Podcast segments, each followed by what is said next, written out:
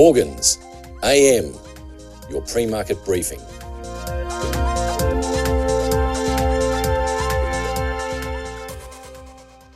Equity markets retreated, logging their lowest close of September to date as Treasury yields climbed, climbed ahead of the conclusion of the Fed Reserve's two day monetary policy meeting. Dow fell 107 points or 0.3%, Walt Disney fell 3.6% after announcing plans to nearly double its investment in its cruise and parks business. The broader S&P 500 eased 0.12%, with energy and consumer discretionary leading nine of the 11 primary sectors lower. Healthcare and communication services were, only, were the only primary sectors to edge higher overnight. The S&P 500 has entered its weakest 10-day period of the year historically, according to the Bank of America Global Research Report released overnight. The Nasdaq fell 0.12%. Intel Corp fell as much as 5% after the chip company made some cautionary comments on data center chip demand. CFO David Zinsner told investors that channel inventory of the DC processors is taking longer to clear than it did for the company's PC processor business, adding that Intel is finding recovery in the DC business to be a little bit more delayed. The small capitalisation Russell 2000 lost 0.4%. Maplebear, the parent company of online grocery delivery service known as Instacart, made a strong debut on Wall Street after pricing its IPO at $30 a share and at the top end of the range. Maplebear opened at $42 before settling 13% higher at $33.70.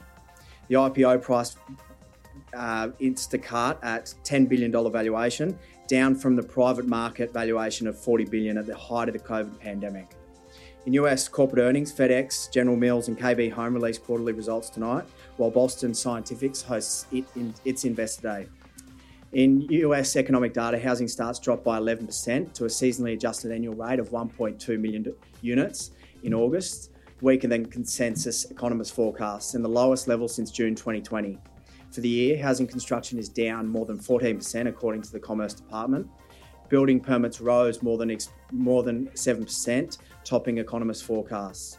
Federal Reserve is widely expected to hold interest rates steady between 5.25 and 5.5 when they conclude their latest monetary policy meeting tomorrow morning.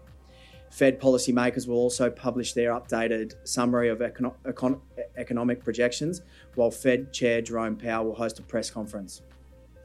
The Organisation for Economic Cooperation and Development released its latest interim economic outlook report overnight. After recording 3.3% growth rate in 2022, GDP is on course to expand by 3% this year. However, global growth is now expected to slow to 2.7% in 2024. The US economy is now expected to grow by 2.2% this year, significantly better than the 1.6 from the June report. Turning to inflation outlook, the OECD observed that inflation is projected to moderate grad- gradually over 2023 and 24, but to remain above the central bank objectives in most economies. European bourses logged modest losses with a weaker retail sector offsetting gains for the banking and oil and gas sectors, to leave the pan European STOXX 600 just 0.04% lower. Germany's DAX lost 0.4%, France's CAC eked out a 0.1% uh, rise, the OECD cut Eurozone's growth outlook for 23 to 0.6% and now projects, projects next year's growth rate at 1.1%. In economic data, final reading for the Eurozone CPI for August was revised slightly lower to 5.2% year on year.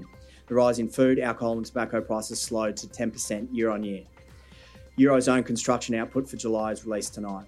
London FTSE 100 inch 0.1% higher as investors eyed inflation tonight and the Bank of England's latest interest rate policy decision on Thursday night.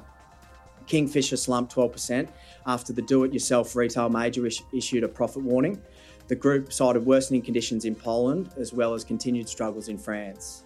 The profit downgrade overshadowed the announcement of a large buyback program. In UK economic data, the CPI and PPI for August are released on Wednesday night. Base metals mostly weaker. Copper lost 1% to $8,294 a tonne or $3.76 a pound. Inventories in LME warehouses continue to build, highlighting rising supply amid weaker demand. LME stocks have soared by 175% since mid July. Aluminium lost 0.4% to $2,211 a tonne, and zinc shed 2% to $2,480 a tonne. However, nickel rose 0.2% after touching a 14 month low of $19,550 earlier in the session. People's Bank of China announces their latest decision around their one year and five year loan prime rates later today. Benchmark spot iron ore lost $1.35 or 1% to $120 a metric tonne. According to the OECD, Chinese economic growth will be 5.1% this year. Growth in China is expected to be held back by subdued domestic demand and structural stresses in the property market, according to the report. Silver futures eased 0.2% to $23.40 an ounce.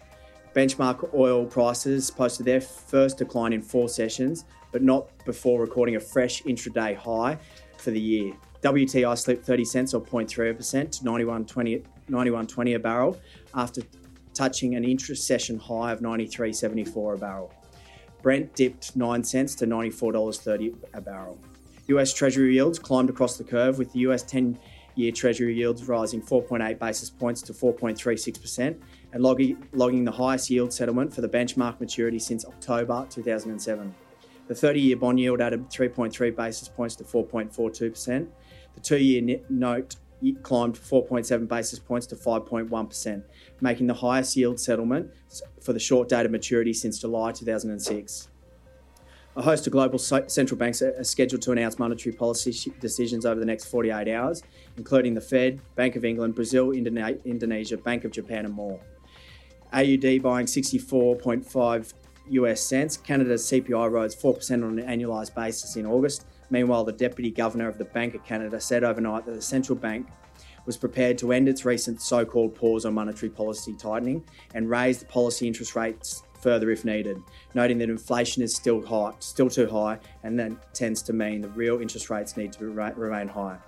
The Westpac leading index for August headlines today's economic calendar, while Japan's balance of trade figures for August headlines the broader economic calendar. This is general advice only, and we have not considered your needs or objectives.